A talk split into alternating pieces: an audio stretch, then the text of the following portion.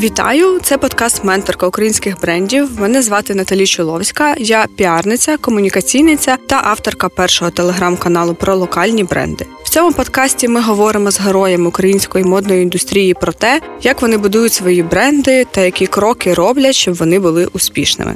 Партнер першого сезону подкасту шопінг простір капсула з селекцією українських речей. Простір об'єднує понад 120 кращих українських брендів як в онлайні, так і в фізичному шоурумі в Києві. Сьогодні ми розмовляємо з співзасновницею українського мас-маркет бренду Діа Діа Діаною Сидунчак. Привіт, Діано. Привіт, Наталю. Дякую, що запросила. Мені надзвичайно приємно. Надіюсь, наша розмова буде легкою та приємною. Е, тому давай починати. Так, клас. Е, дуже рада, що ти прийшла, і у мене насправді дуже багато до тебе питань. Я готова. Тому е, так е, спочатку розкажи коротко про ваш е, бекграунд. Я знаю, що ви спільно з чоловіком займаєтеся брендом diadia, і він уже існує на українському ринку достатньо довго, вісім років. Так. От і цього року ви зробили ребрендинг. Угу ви будували нову маркетингову стратегію, і здається, е, по моїм відчуттям е, почали звучати ще більш голосніше і стали більш помітнішими для українського споживача. Але розкажи, давай повернемося трішки назад і розкажи, е, як ви взагалі прийшли до власного бренду? Хто ви за освітою взагалі по життю? Гаразд, це довга історія. Постараюсь трішечки її скоротити, і я поділила напевно на такі два періоди. Спочатку це було як хобі в студентські роки. Ми з чоловіком навчалися в Одесі на юридичному факультеті. Ну, я трішки розкажу, як взагалі почалось, як пошилась перша сукня, і який був задум, і ось це все. Перше мене запросили просто подруга на весілля і. Я вирішила пошити для себе сукню. Одеса славиться е, таким великим ринком тканин, як сьомий кілометр, і там надзвичайно великий вибір, де очі розбігаються. Також в центрі Одеси був е, великий будинок тканини, де е, я просто заходила і могла гуляти тими чотирма поверхами годинами, тому що ну дуже великий вибір, і це надзвичайно було цікаво е, дивитися на ті тканини. І ти дивишся і відразу уявляєш, що можна пошити з цього. Яка б класна сукня була, який би класний жакет був чи спідниця. Тобто ця тканина просто заполонила моє серце. Першу сукню я пошила собі дійсно на весілля. В мене була класна швачка, яка відшивала на дому. І потім я така думаю: ну можна ж собі одяг шити там і ходити в універ кожного дня. Це не обов'язково шити для події якусь сукню. І так я вибрала декілька там буквально тканин, пошила собі перші якісь сукні, носила їх в універ. Всі питали, де я це придбала. Мені було дуже приємно. Я говорила, що це я для себе пошила сама. І потім якийсь момент я розумію, а якраз тоді е, почався такий бум в інстаграмі. Е, продавали все абсолютно з Аліекспресу. Е, всі фото були однакові, е, всі писали, що потрібно чекати там 2-3 неділі, поки це доїде. Я думаю, ну ми, ми можемо виготовляти це тут і зараз, і пропонувати клієнтам. Тому ми такі, давай створимо просто сторінку і спробуємо, як це буде взагалі працювати. Тобто не було якогось такого задуму, що це буде супербізнес, давай будувати бренд. Ми просто пробували. У нас е, це класно получалось. У нас був доступ до гарних тканин, у нас була класна швачка, і ми просто пробували це робити. Коли прийшло розуміння того, що це вже бізнес, коли почались е, класні замовлення, коли ми відшивали по перед замовленню, тому що ми, звичайно, це не встигали робити, щоб в нас якась була наявність, коли були там 5, 7, 10 замовлень в день, і ти розумієш, що це блін, це дуже круто.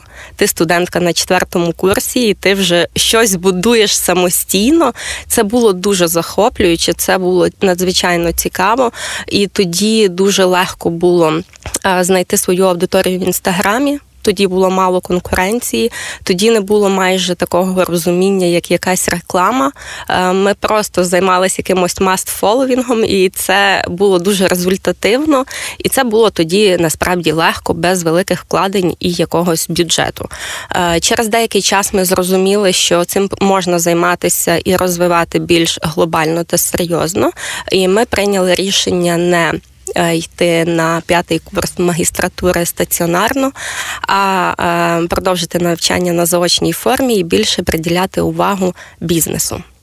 Е, ми почали це робити на Закарпатті. Ми повернулись, тому що вдома це було реалізовувати зручніше. Були певні умови, було приміщення, де можна було розмістити своє власне виробництво. А я є е, прихильником власного виробництва. Для мене це надзвичайно важливе.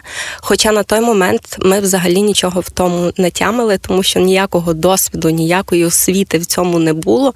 Я просто зайшла в Google, е, які швейні машинки потрібно, щоб там шити е, жіночий одяг. Ми просто методом е, такого тику вибрали ці машинки, перші три. Перші півроку ми використовували тільки дві з них, бо третьої взагалі не знали, як користуватися і для чого вона потрібна. І так, е, з двох машинок зараз 100. До виробництва власного ми ще е, з тобою повернемося. В який момент е, ви зрозуміли, що ви будете приділяти цьому повністю свій е, весь робочий час, і як ви розподілили ролі зі своїм хлопцем, угу. чоловіком в бренді? Мені це дуже сильно подобалось, і я дуже хотіла цим займатися. Я взагалі е, відчуття, коли тобі там 22, і коли зараз там 28-29, це по-різному взагалі сприймається. І тоді я була дуже легка на підйом. І е, якщо я собі це вирішила, що я хочу цим займатися, я в це дуже сильно вірила і йшла до цього. Хоча всі мої там рідні думали, що вона там трошечки пограється цим і повернеться в юриспруденцію, тому що ну як це там вчитися і потім відшивати одяг. Це звучало якось на той момент не дуже серйозно, не дуже впевнено, і трошки були сумніви в цьому. Але е, ми вірили, і перший період. Е, я сильно цим займалась і дійсно вірила, що все буде класно. Були великі амбіції. Я вже собі малювала класні е, картинки, як це буде виглядати там через 2-3 роки. Тому якось в один момент просто вирішили і ризикнули, мені здається. Ви відразу цілилися на позиціонування мас-маркету. Е, дивись, в той момент взагалі ніякого такого розуміння точного не було. Це коли 2015-2016 ten рік. Е, але тоді просто була мета робити доступний одяг для всіх клієнтів просто щоб він був дійсно доступний. Ми дивилися е, на конкурентів, на ринкові ціни, на вартості, і е, просто хотілося дійсно якісний і доступний одяг. Якість це було прям ключовий наш е, момент. І досі продовжуємо над ним дуже сильно працювати і приділяти цьому увагу. А на рахунок дизайну, саме розробки моделей колекцій одягу, я займаюся ти е, проходила якесь додаткове навчання, чи тобі хтось допомагає з професіоналів своєї команди? Е, я в Одесі проходила курси. Це були фешн-ілюстрації, якісь, але це більше як хобі звучало. Там нічого такого суперпрофесійного не було. Е, це все надивленість, якесь певне відчуття смаку, яке ще воно е, з дитинства закладається. Я думаю, що воно класно закладалось в мене і е, не допомагають. У нас немає в команді е, штатного дизайнера, який би розробляв моделі. Розробляю я е, разом з нашими технологами на виробництві.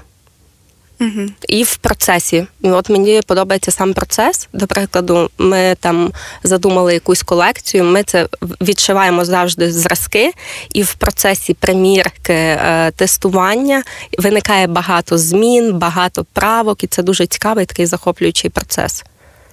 До того, як прийти до ось цієї якось концепції колекції на когось іншого дивитися, чи чи це просто взагалі звичайно відслідковуємо тренди, е, що буде актуально, е, що ні. Але хочу сказати наперед, що ми більше про базові якісь речі. Не про гарячі тренди, які є і дуже швидко проходять. І ми помітили, що навіть наша аудиторія вона не сильно готова до гарячих трендів. Ми навіть коли щось запускаємо, робимо опитування в інстаграмі, і дуже цікаво, як на це будуть реагувати наші клієнтки, то не завжди позитивно. Тобто, ми більше про базу ніж про якісь гарячі тренди. Про одяг, який можна носити довгий час, е, який буде поза сезоном. Як би ви взагалі описали свого клієнта? Е, тому що, наприклад, у мене є е, в моєму телеграм-каналі велика аудиторія різних дівчат, різних жінок різного віку, і у нас дуже багато брендів молодих і ті, хто вже працює якийсь певний час, вони націлені на таку дівчинку 20 18-25 років. Вона uh завжди це якась така дуже молода, худенька дівчина, uh для якої працює більшість українських брендів. Розкажи, який ваш клієнт, і чи е, він змінювався в процесі цих восьми років, uh і чи загалом ви плануєте якось міняти позиціонування і робити щось для е, можливо для старших людей. Угу. Так, я буду відштовхуватися від нашої статистики, звичайно. Бо якщо дивитися в інстаграмі, то в нас більшість наших е, підписників і клієнток це 25-35 років. А якщо теж так дивитись, це я б сказала 30+. І навіть е, я дуже люблю проводити час в наших шоурумах е, зранку до самого до самої закриття зміни. Для мене це цінно бачити наших клієнтів, спілкуватись. І на відкриття, ось зараз, коли було в Києві, я помітила, що всі клієнтки були дорослі, свідомі жінки за 30 мене це дійсно дуже сильно вразило, тому що інколи онлайн ти це не не так сильно можеш зрозуміти. Ти не бачиш обличчя. Ти не бачиш обличчя. Е, статистика це одне, але в Директі на сайті ти це не відслідковуєш. А коли ти бачиш це е, офлайн, в офлайн-магазині це дуже приємно. Ось ці показники це дійсно ми замітили е, з всією командою, як у Львові, так у Києві, що наші клієнтки дійсно дорослі, свідомі жінки, класні стильні, приємні і які дуже цінують якість, тому що про якість ми е, говоримо і нам говорять кожен день. Наші клієнтки, які приходять до нас знову і знову, повторюють: я купила то, воно супер якісне. Дякую вам. І такого дуже багато, тому е, впевнено можу сказати, що наші клієнтки дуже цінують якість в речах. Я би тоді повернулася до картинки, яку uh-huh. ви транслюєте е, своїми кампейнами, зйомками. Uh-huh. От ти кажеш, що реальні клієнтки в магазині 30+, в кампейнах вас набагато молодші, молодші дівчата, і мені здається, що це може якраз викликати ось цей дисонанс, тому що навіть е, навіть я, коли там вдягаю якісь ваші речі, чи uh-huh. десь вас відмічаю, в мене є там теж аудиторія старших жінок, які пишуть і кажуть: ну мені подобається, але вони транслюють це, наче це для 18-літньої дівчинки, і я не можу себе з цим проасоціювати. Можливо, ви подумаєте над тим, щоб змінити ну, момент е, подачі картинки і цих кампейнів. І другий момент це, е, мабуть, найбільш болючіша тема для всіх українських брендів і для споживачів. В першу чергу це розмірна сітка. Угу. Давайте поговоримо. Це болюче питання. Я розповім, чому так. Насправді дуже важко знайти моделей, е, які б погодилися йти зніматись там на кампейн дизайни. Розмір ML – це е, постійний запит в Директі. Покажіть речі, як будуть виглядати на розмірі L, тому що розмірна сітка в нас до L, там спортивні костюми в нас є XL. Ми плануємо її обов'язково розширяти. І ось е, на постійній основі у нас контент нашою командою завжди пошуки дівчат, тому що важко ще знайти зараз. В інстаграмі класно продають Reels, не тільки кампейни, не тільки е, фото, а відеоконтент. І на відеоконтент важко важко знайти дівчат, які б погодилися класно. Демонструвати на собі одяг. Ми ці запити робили і по модельних агенціях, і по е, інстаграму. Важко ми робили. У нас були і відео, е, відеоогляди, але не можемо знайти дійсно е, дівчат, які б там класно працювали з нами на постійній основі і демонстрували одяг на різних фігурах. Ясно. Сподіваюся, що ці пошуки вони в кінці кінців якимось успіхом увінчаються, тому що ну є приклади, коли інші бренди також е, запрошують зараз е, старших жінок, і це дуже класна тенденція. Да. І я сподіваюся, що поступово в всі бренди до такого diversity прийдуть. Е, давай поговоримо з тобою про е, про ваш ребрендинг uh-huh, цього року. Uh-huh. Скільки він тривав? Чому ви взагалі вирішили його зробити? Які оновлення відбулися в бренді? Так, ребрендинг це тоді, коли, напевно, власникам бренду дуже потрібні якісь зміни і. Нові вершини бренд взагалі і бізнес розвивається тоді, коли він драйвить, він заряджає всю команду і всіх власників. І напевно ми дійшли до якогось такого моменту, коли зрозуміли, що дійшли якогось певного етапу, і потрібно щось змінювати, бо щось воно не так, як має бути. Ну ти це відчуваєш. І в якийсь момент ми захотіли якихось певних змін. Ми звернулися до нашої піар-агенції. У нас не було запиту, першого запиту. Давайте все змінимо, поміняємо і ребрендинг. Ми просто звернулися. Е, щодо співпраці, що вони нам порекомендують. І вони сказали, чи готові ви там змінювати ваш логотип, вашу мову, комунікацію. Ми такі, так, ми готові. І я думаю, що це дуже повпливало на нас як на власників бренду, позитивно, тому що нам ці зміни дуже відгукуються і близькі. Е, нам взагалі все подобається, як наш оновлений логотип, як наша мова, оранжевий колір, який транслює е, позитивні емоції, сонячне Закарпаття, щирість, е, приємні емоції, людяність. Вперше цей ребрендинг дуже задрайвив нашу команду в якої відкрилось якесь нове дихання, нове бачення, е, і це дуже класно. Е, змінити логотип, змінити там колір і мову комунікації е, насправді ну потребує якихось зусиль, але не є чимось прям екстра. Чи відслідковували ви якісь кількісні показники на те, як цей ребрендинг повпливав на ваші продажі, впізнаваність? Звичайно, це не тільки про кольори і про мову, це пошук нових сенсів тому що ми відкрились теж по-новому. Про нас більше е, дізналось людей. У нас збільшилася аудиторія. Після цього е, збільшились продажі, і це круто повпливало абсолютно на всю картину і на весь е, бренд подивилися з нової точки зору. Е, про цей ребрендинг писало дуже багато клієнтів. Для нас важливо було, щоб не тільки він сподобався нам, а щоб наші клієнти, які в нас були до, е, це також сприйняли класно. І е, я можу сказати, що це було вау, і він залетів всім. І мені здається, що ви почали більш активніше використовувати інфлюенс-маркетинг в процесі угу. цього ребрендингу і ну і після змін. Е, так, ми взагалі працювали, але в нас була якась така своя маленька команда інфлюенсерів, до яких ми зверталися постійно.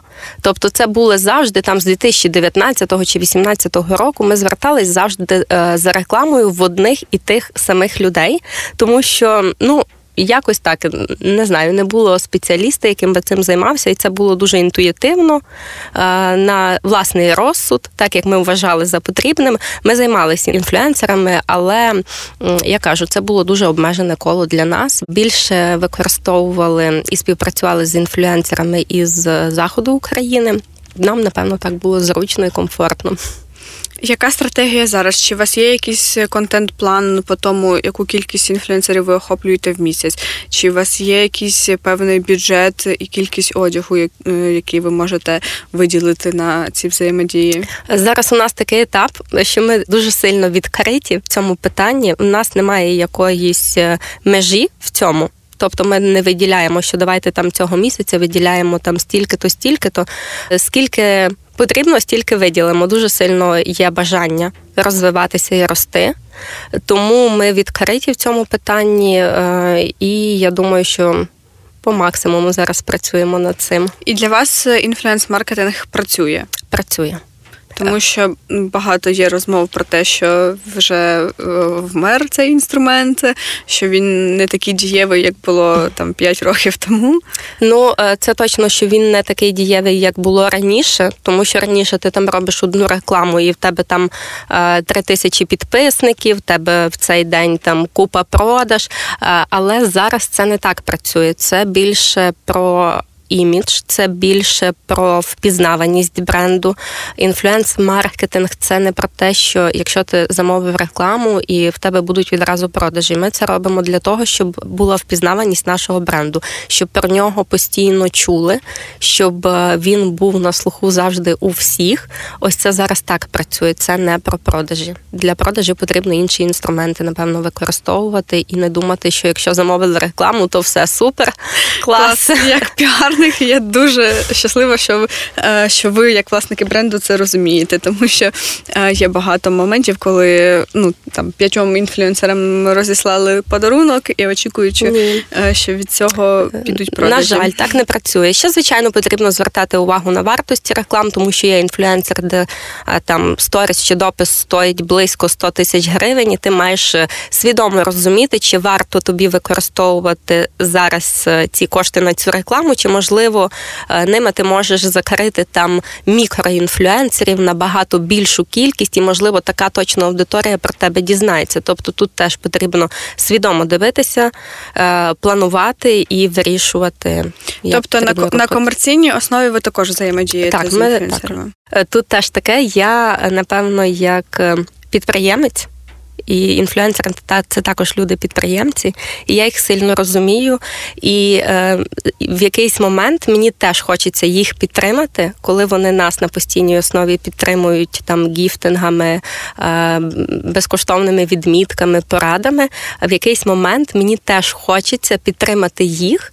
І ми ось так е, у Львові часто працюємо, що запрошуємо на комерцію там на огляд львівського магазину, а потім вони нас додатково відмічають там гіфтингами і розсилками. І це дуже класно. У нас така вибудувалася класна комунікація, дружні відносини, де ми один одного підтримуємо і розуміємо. І я думаю, так і повинно працювати.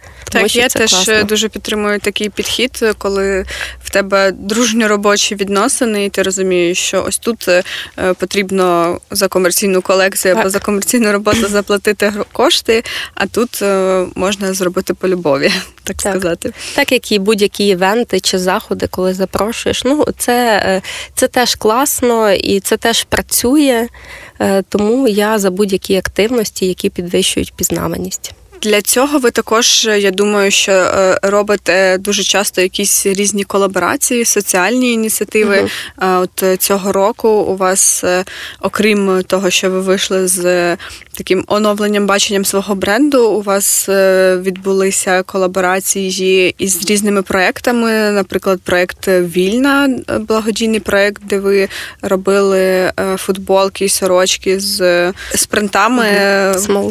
Смолоскипи, да, трембіти. Е, також е, ось е, нещодавно презентували колаборацію з брендом натуральної косметики Пташкін сад. Розкажи про цю стратегію, чи ви свідомо йдете в ці колаборації, чи це просто виникає якось ситуативно? Дуже свідомо, дуже ретельно з командою з командою обговорюємо, з ким нам співпрацювати, як колаборувати. Це дуже довга історія. Інколи хочеться, щоб все відбувалось там швидше, бо я досить така. Коли мене щось драйвить, я вже хочу там, давайте вже запускати цей продукт, давайте вже знімати, вже хочеться розповісти і показати це. Але насправді ось ці колаборації, обговорення, вирішення тривають дуже довго і е, дуже свідомо. Е, дуже багато нюансів виникає, і е, я вважаю, що до цього часу, до ребрендингу, ми не робили колаборації. Не було такої взагалі, якби цілі їх робити. А зараз ми розуміємо, що це класно. Класно, навіть коли об'єднуються українські бренди між собою. Мені навіть дуже подобається, коли бренди одягу між собою об'єднуються і випускають щось спільне, і це так класно. Це не про конкуренцію, а про якісь цінності, які вони несуть. Мені це дуже сильно подобається. Тому я тільки за колаборації. І співпрацювати з українськими брендами. Це класно. Конкурентами когось вважаєш на ринку? Взагалі, конкуренти, напевно, всі, хто продають жіночий одяг, будемо так говорити. Але це слово для мене якесь негативне трошки значення несе. інколи негативне, інколи позитивне. Мені хочеться, щоб це е, не так всі сприймали дуже з якимось негативним підтекстом. Мені подобається, коли здорова конкуренція. Мені подобається, коли бренди один одного е, чимось надихають. Е, тобто, мені е, я люблю спостерігати за українськими брендами, і мене це драйвить, бо це класно. Вау, вони зробили щось класне. Ми теж можемо це зробити, чи зробити ще щось потужніше. Тобто, мене це драйвить, і я б хотіла, щоб всі його сприймали з якимось позитивом, а не негативом. Угу. От ця нотка мені М- подобається. Момент для свого самовдосконалення. Так, оце щоб конкуренти драйвили, спілкувались. Мені взагалі подобається, коли власники бізнесу, які навіть е, виготовляють один і той самий е, продукт, вони можуть поспілкуватися, вони є колегами, а не конкурентами. Ось такий підхід мені подобається найбільше. Якісь інші бренди, можливо, менші, не зверталися до вас за порадами? Зверталися, зверталися, е, питали, чи ми надаємо консультації. Е, багато підписаних на мене, і ми спілкуємось періодично. І це класно. Я я підтримую зв'язок, я тільки за. Так, ти в своєму блозі в інстаграмі е, теж часто ділишся якимись е, бізнесовими порадами, життям е, бренду. Е, наприклад, ти розповідала про переваги власного виробництва, угу.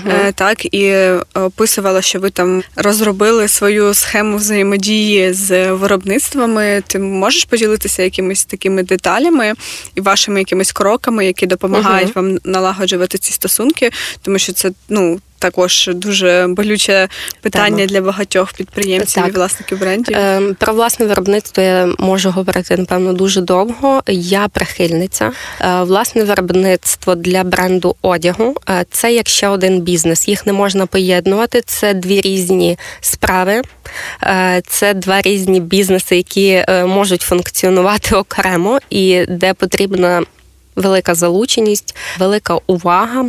Ми часто з чоловіком розмовляємо, що напевно там нашому бренду 8 років, але ми повільно розвивали е, саме бренд diadia, тому що багато часу у нас займало е, виробництво, налагодження всіх процесів, збільшення об'ємів. Тому що коли в тебе е, збільшуються продажі, ти відразу біжиш на виробництво і розвиваєш його, щоб забезпечити свій бренд продукцією. Тобто, з однієї сторони це дуже класно. з з іншої сторони, тут треба розуміти, що максимальна твоя залученість у виробництві, і це ще одна велика потужна справа, яку ти ведеш паралельно з брендом одягу. Е, чому я прихильниця, тому що в нас був досвід, коли ми співпрацювали з іншими виробництвами. У нас був момент, коли ми не встигали відшивати. Е, це було там минулого року. Ми е, відшивали трикотаж, трикотажні костюми на іншому виробництві, зіштовхнулися з просто купою проблем. І я сказала дякую. Е, я прийняла цей досвід, але більше так ми не хочемо. І ми працюємо працюємо над тим, щоб збільшувати своє виробництво, тому що своє виробництво це про якість, яку ти контролюєш в моменті. Не коли вже виробництво тобі віддало готову продукцію, і ти такий оп, а що це що це взагалі таке? А в процесі, в угу. процесі е, розкроєння. В процесі пошиву, е, в будь-якому цьому процесі виготовлення одягу виникає купа питань, купа нюансів, як себе поведе тканина, як себе поведе та ниточка, е, чи дасть вона усадку, чи ні. І ти це можеш виправити, коли ти знаходишся тут і зараз, і ти бачиш ці нюанси. А виробництвом вони роблять це швидко. Е, вони виготовляють ці замовлення масово, і вони, е, на жаль, не помічають дуже багато деталей, які можуть виникати. Давай е, назвемо якісь кількісні показники. Починалося все з трьох швейних машинок. Е, що на виробництві зараз? Е, які технології використовуєте? Угу. Скільки людей працює з вами? Працює близько 60 людей. Це працівники швейного цеху, розкрійного цеху та ем, експериментального цеху. Ми всі знаходимося в одному приміщенні. Це дуже зручно, компактно, е, класні майстри. Які в нас переваги? Ми дуже багато працювали над удосконаленням crm програми, яка б абсолютно все наше швейне виробництво було в мобільним, в комп'ютері, в додатку, в телефоні. І на це теж пішло дуже багато часу, дуже багато зусиль, але е, дуже зручно. Ми абсолютно кожний процес від приходу на склад тканини, ниточки, фурнітури. Це все заноситься в crm е, програму це все відслідковується. Потім е, розкрійники, коли також розкроюють одяг, це все заноситься в програму. Потім, коли кожна швачка е, бере шити, це також все відслідковується. Тобто, ми можемо зараз в будь-який момент зайти і подивитися, що в нас відшивається, в якій кількості, коли воно плюс-мінус буде вже на складі, і це дуже зручно. Клас, ви цю програму розробили самостійно? Під себе. Так, Це абсолютно кожний процес, е, навіть е, години працівників, навіть їхня заробітня плата і кількість пошитих одиниць це все відображається в одній програмі і все рахується автоматично і дуже зручно в кінці місяця. Це класний приклад. Хотіла запитати ще про ваші об'єми і обсяги виробництва, так тому що е, в нас є доволі багато брендів, але вони випускають невеличкі колекції і можуть виготовити 10 светрів в одному кольорі, 10 в іншому, а тут відшити 20 одиниць штанів. З одного боку, такий досить sustainable підхід і робота невеликого бренду, який більш заточений, можливо, на якийсь е, класний дизайн, угу. щось не базове і не тривіальне. Але коли ми говоримо про е, більш масовий базовий і мас-маркет продукт, е, тут важливо брати об'ємами. Так, е, в місяць ми наше виробництво виготовляє більше п'яти тисяч одиниць одягу. Але у нас ще є виробництво, яке займається денімовою колекцією. Це виробництво знаходиться в Харкові. Ми теж дуже довго е, шукали це виробництво, щоб це щоб денім виготовлявся виключно в Україні. Для нас це було дуже важливо, тому що нам пропонували відшивати денім колекцію в Туреччині. Але ми не прихильники цього. Якщо ми український бренд, то ми маємо все виготовляти у нас вдома. Тому ми дуже довго шукали, напевно, два роки нас зайняло. Не знаю, чому так довго, але е, так були е, були труднощі з цим, тому в нас ще є виробництво в Харкові, яке відшиває нам е, весь денім. Ну, є такі дійсно базові речі, які відшиваються постійно. Це біла футболка. Яка потрібна круглий рік, і вона дійсно є, напевно, в швейному цеху завжди в планах, що ось її там треба по через один-дві неділі відшивати і е, поповнювати склад. mm Тобто є є одиниці одягу, які не виходять з нашого асортименту. Вони можуть періодично оновлюватися фасонами, але вони е, must have завжди. Так, це це зрозуміло, звичайно. Угу. В нашому подкасті є рубрика від е, нашого партнера шопінг-простіру Капсула, і вони хочуть е, дізнатися у тебе, Діано, таке питання. Угу. Завжди за успішним і великим продуктом, великим брендом стоїть сильна команда. Розкажи про неї, як ви її будуєте, як відбираєте людей до своєї команди, і головне, як ви їх мотивуєте працювати. Так, дійсно, це так. Я завжди вдячна нашій команді. і Я завжди повторюю, що будь-який успіх це не тільки успіх однієї людини, двох. Е, за цим стоїть дійсно велика команда е, працівників, яких ми дуже любимо і дуже цінуємо. Насправді, е, наш офіс знаходиться в Закарпатській області, місто Яршава. Це маленьке місто, де дуже важко знайти працівників. Ну це 100% і це перевірено вже там роками. Що з цим є трохи проблеми завжди.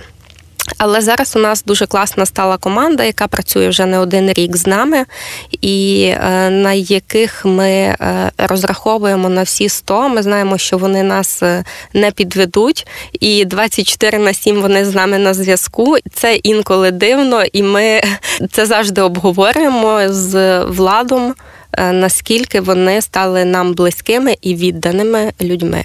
Це класна команда. Також у нас в у Львові є наша контент-команда, яка займається зйомками і все, що ми транслюємо. Це також дівчата, які з нами дуже давно в команді, і яким ми дуже вдячні за це.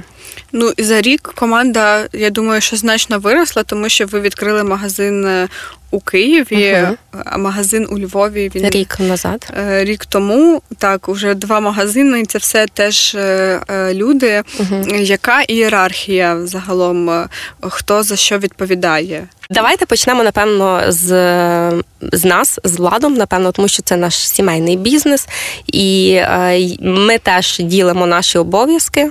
У нас е, все по полочках розкладено, чим я займаюся, чим е, він займається. Це дуже зручно, це класно. І так, ем, потім у нас операційний директор, директор виробництва, звичайно, і старші працівники по шоуруму. Ось так. Якісь можливо методи використовуєш, е, навчалася, як управляти великою кількістю людей, е, якісь ці знаєш е, фішки по тому, як мотивувати людей, тімбілдинги. Дивіться, не навчалась все інтуїтивно, але ми дійсно робимо багато активностей з командами. У нас до повномасштабного вторгнення були класні корпоративи, дуже Зараз їх, на жаль, немає таких, але ми замінили це іншими методами. От зараз влітку в нас був похід в гори з командою. Це було дуже класно. Було десь 40 працівників, яким ми там відшили футболки е, з логотипом, і ми е, просто йшли в похід. Це було дуже класно. Е, і ось такі активності ми час від часу проводимо з командою, і це дуже зближує один одного. Завжди організовуємо якісь на природі активності. І не буду тут е, говорити завуальовано сильно, але е, команду і працівників е, для них дуже важливий той фактор, напевно, класна висока заробітня плата, тому що який би ти змотивований не був, який би в тебе дружній колектив не був, і ти на роботі проводиш класно свій час. Якщо ти отримуєш за це недостатньо, тебе це драйвити не буде. Тому ось цей момент, і я думаю, що в нас е, дуже достойні заробітні плати для наших працівників. Я цим пишаюсь. Клас. Це це круто. Е, Давай поговоримо з тобою ще про відкриття магазину. В кінці листопада ви відкрили вже другий магазин у, Києві. Да? І це е, в період е, війни. Е, це потребує великих коштів. І чи прораховували ви взагалі якісь ризики, і як вирішили е, здійснити цей крок? Це наш перший шоурум у Києві. Ми дуже довго до цього йшли. Насправді і до війни. Ми дуже сильно хотіли відкрити магазин в столиці, але до масштабування і до відкриття будь-якого магазину потрібно бути готовим. Готовим я не говорю про якісь е, морально готовим відкриття в новому місті, а потрібно бути готовим, щоб забезпечити продукцією цей магазин. В тебе має бути на складі достатньо речей, тому що для нас дуже важливо. У нас асортимент в наших магазинах поповнюється щодня. Тобто щодня до Львова приїжджають коробки з одягом, і щодня до Києва вони також приїжджають. Те, що вчора там е, продалось, сьогодні воно обов'язково має з'явитися. Чому е, людина, клієнтка, запланувала цю покупку і їде, напевно, до тебе 30 хвилин, приїжджає, а цього немає. Це е, про неприємні якісь емоції. І для нас дуже важливо, щоб е, абсолютно все, що в нас є в нових колекціях, в нових дропах, е, це все було на е, на полицях шоуруму і в достатній кількості, і у всіх розмірах. Це must have. І якщо чогось немає, виникає. Але вже... ж трапляються якісь форс-мажорні ситуації. Трапляються, але ми так, вони трапляються, але це коли sold out чогось і його немає ніде, тоді так. Але якщо е, є всі речі на складі, вони мають бути завжди в магазинах. Це працює. У нас це працює і виходить це дотримуватися. Якщо клієнтка пише, чи є це, є. Ну хіба що це, звичайно, що не все те, що на сайті, тому що літня колекція вона не представлена і якісь там залишки з минулого. Так. Але все нове, що ми випускаємо, воно обов'язково має бути. І тут важливо, що ти, коли ти відкриваєш магазин, ти маєш плюс-мінус знати, якою кількістю ти маєш забезпечити продукцією, скільки ти маєш виготовляти. Тут треба підігнати трішки виробництво під е, збільшення продукції, і тоді вже е, працювати над цим. Тобто, як, е, якби ми брали два роки назад, напевно, ми були не готові до відкриття магазину в Києві, тому що в нас не було настільки класно налагоджене виробництво, як зараз. Зараз ми можемо відкривати ще. Е, яке місто наступне? Ми завжди, коли обираємо місто, ми звичайно дивимося по кількості клієнтів, які є е, в цих містах. На першому місці у нас там в інстаграмі взагалі по продажах був Київ. А потім у нас здається Одес, Одеса, Івано-Франківськ, Львів і Дніпро. Але наступний ми б хотіли в Івано-Франківську. Клас. Е, плануємо. З якими речами траплявся ось такий солдаут? Що у вас було найбільш таке знакове? Цього року ми вперше випустили пуховики. І е, робили замовлення, взагалі вибирали, займалися цим ще влітку. І це був перший наш досвід. Ми багато замовили пуховиків, але коли ми замовляли, у нас завжди така Влад каже: А якщо будуть залишки? А я кажу: ну потрібно зараз рискувати і дивитись, тому що це перший досвід. Пуховики в нас дійсно були за дві неділі солдат. Ми просто були в приємному шоці. Е, вони класно зайшли. Я взагалі помічаю таку тенденцію, коли ми запускаємо щось вперше, як денім, е, пуховики. Це дуже класно е, реагують на це дуже класно наші клієнти. Вони цього чекають, напевно, тому що вони знають, що це буде якісно. Ми приділяємо цьому дуже багато уваги, і вони дійсно дуже швидко розпродались.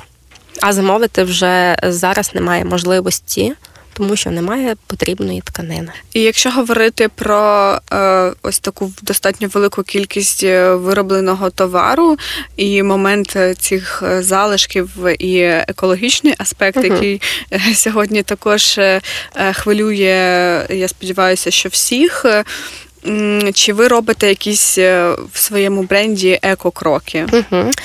Дивіться, я знаю взагалі, що фешн-індустрія якщо брати таку в світових масштабах, вона дуже сильно забруднює навколишнє середовище. І я знаю, що світовий океан від цього дуже сильно страждає, тому що ну це дійсно велика проблема, про яку не так часто говорять напевно, на жаль. Ось тут е, головний такий аспект власного виробництва і переваги, тому що ти в процесі контролюєш завжди, що тобі потрібно відшивати, а що не потрібно, навіть на якихось таких початкових етапах, якщо ти сумніваєшся е, в цій. Цій моделі чи в цьому фасоні, як на нього будуть реагувати е, твої клієнти. Коли в тебе своє виробництво, ти можеш відшити супермаленьку партію, відправити її там в шоуруми, відфотографувати на сайт, подивитися тенденцію і потім приймати рішення, чи тобі запускати це у велику партію, чи давайте по чуть-чуть ми будемо там по там 20-30 е, одиниць цієї моделі. Тому ми класно, е, ми класно це контролюємо власним виробництвом. Ми знаємо, коли на що давати більше одиниць, на щось зменшувати. Тому в процесі це все контролюється. Залишки на складі в нас е, невеликі. Я вважаю, що це, якщо порівнювати з іншими, то в нас е, не є багато залишків, тому що завжди там в чорну п'ятницю гарно розпродаються минулі колекції, тому що ми даємо класну знижку на це, і немає з цим проблем еко-націленість брендів це не тільки про там якісь е, залишки uh-huh. і не перевиробництво, це також е, купа інших різних аспектів, упаковка, uh-huh. пакування, е, якісь так. перероблені всі матеріали uh-huh. і все інше. Розповім теж про це з ребрендингом. Ми також прийняли ось це рішення. Давайте будемо більше за екопакування, будемо приділяти багато уваги цьому моменту. Ми від відмовилися від звичайних кур'єрських пакетів. Е, і вирішили, що будемо пакувати тільки в картонні коробки і е, супер все, щоб було мінімально всього там е, картонний скотч. Ну, купа всього на складі замінили іншими матеріалами. Але в процесі виникла така ситуація також. Це по відгукам клієнтів, звичайно, ми їх всі збираємо. Що картонні коробки дуже сильно пошкоджувалися при доставці. Е, інколи вони приходили мокрі. І це, е, звичайно, може псуватися одяг, який знаходиться всередині цієї коробки. Інколи коробка приходить е, пом'ята, порвана. Дуже багато. У нас прям була група в телеграм-каналі, де менеджери Діректу скидали всі фото цих пакувань. І ми такі в кінці місяця давайте щось цим робити, бо ти розумієш, що коли прийде взагалі дощ, сніг, осінь, ну картонні коробки взагалі будуть в жахливому стані. І ось на цей період осінньо. Зимовий ми використовуємо пакети з переробленого поліетилену, тому що такі умови зараз. Але знову на весняно-літній період можемо повернутися до коробок. Але це дійсно це е, було вимушено нашими клієнтами, тому що вони кажуть, ну треба з цим щось робити, тому що воно е, приходить, приїжджає все пошкоджене. Ну так, дійсно. Сьогодні багато українських брендів також звертаються до теми благодійності, вимушено або свідомо. Як у вас е, з цим питанням відбувається в роботі бренду? Тому що я знаю, що у вас теж було протягом року доволі багато ініціатив. Е, чи вважаєш ти доцільним е, показувати публічно їх і розповідати про них, називати суми? Угу. Я вважаю, що це доцільно і це потрібно робити, тому що цими діями ми спонукаємо інших донатити та допомагати не тільки клієнтів, а можливо і колег по ринку, які також можуть е, це робити. Тому це супер доцільно і це потрібно показувати. Ось нещодавно, в серпні, здається, ми співпрацювали з фондом Повернись живим і з кожного замовлення 100 гривень передавали в цей фонд. І за місяць нам вдалося зібрати 300 тисяч гривень. Ми це показували також. Також цієї е, мені здається, на початку осені. Так, ми е, співпрацювали з Аліною Михайловою. Ми відшивали 100 комплектів для вовків да Вінчі. Це був набір пораненого бійця, де ми відшивали рюкзак, е, футболку та шорти. А інші бренди доповнювали його іншими засобами, які потрібно було е, в цей. Пакунок їм зараз. Ми також плануємо відшивати теплий одяг, теплі флісові кофти для вовків да Вінчі. Тому ми активно працюємо, висвітлюємо і показуємо ці моменти. Не знаю, чи достатньо багато ми робимо і показуємо, але все, що в наших силах, ми стараємось е, робити. Мені дуже сподобалося, що ви в цьому шоурумі в Києві е, зробили його безбар'єрним та доступним для людей з інвалідністю. Так е, співпрацювали спільно з командою Доступно.ua. Як ця ідея взагалі з'явилася? Ну, це взагалі виникло ще на меті проєктування. Е, ми з командою обговорювали, що потрібно зробити, щоб цей простір був чимось унікальним і був комфортним, щоб це не просто про магазин одягу, просто відкрились, повісили все без нічого. Ми шукали, що зробити щось, щоб воно було корисно для людей, щоб воно було супердоступно. І ось так в процесі, напевно, обговорення ми і дійшли до цього. А давайте, давайте. Тому ну, що це дуже ну завжди якась ем, в українських е, магазинах, в українських брендах унікальність завершується на тому, що е, в магазині роблять кав'ярню. Угу. До речі, в нас теж така ідея була. Е, але у нас теж була ідея з кав'ярнею, але якось не було часу цим займатися і не так сильно пріоритетно це було. Хоча зараз, коли ми вже відкрилися, знаєш, і зробили всі справи, і такі думаю, так, а що б ще тут зробити? І такі, може, каву поставити весною. І ну, це теж класна ідея. Я е, прихильниця цього всього, тому що. Ми зробили в шоурумі на підвіконні класні сидіння е, для гостей, для відвідувачів. Або коли там дві подружки прийшли, вони пошопились, хочуть посидіти, поспілкуватись. Е, дуже класно, тому що всі там зупиняються, спілкуються, і е, ну не вистачає прям цього цієї атмосфери, напевно, там кави чи лимонаду. Це це теж хотілося б, тому я за можливо, ми це теж реалізуємо. Але аспект доступності стаємо на першому місці. Так, це на першому місці.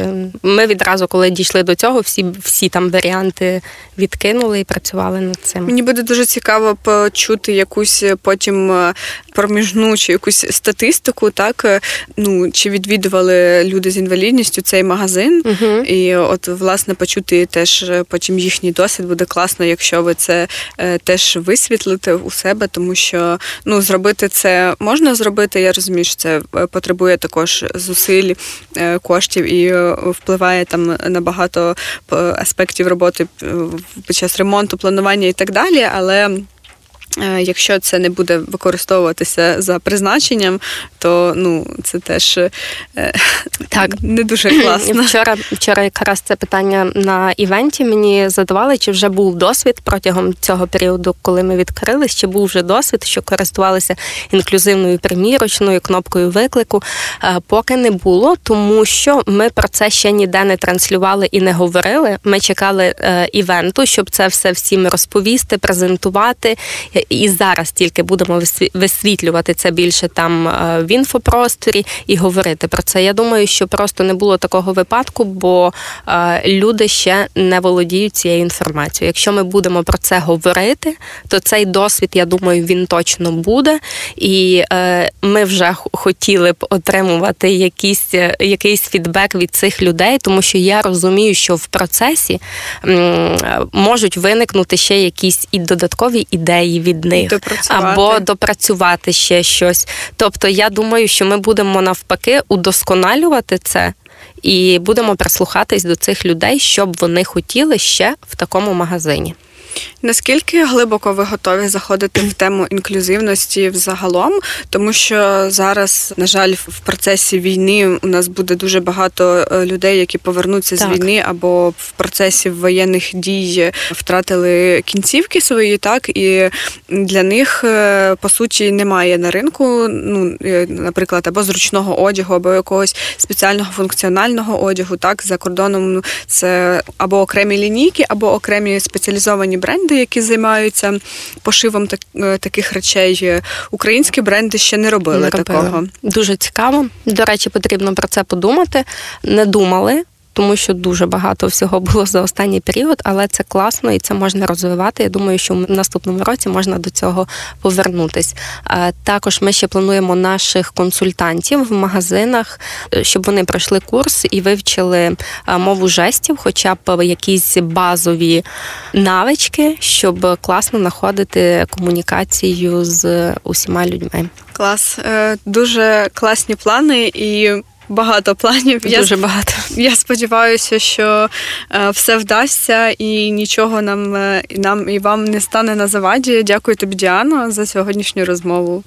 Було Дякую. дуже дуже корисно і насичено. І Я сподіваюся, що нашим слухачам ця розмова теж відгукнеться, і ви зможете е, знайти для себе щось корисне в відповідях і розповіді Діані. І з вами був е, подкаст е, Менторка українських брендів. Е, до нових зустрічей. Дякую тобі, Наталю. Було дуже легко та приємно спілкуватися. Дякую тобі.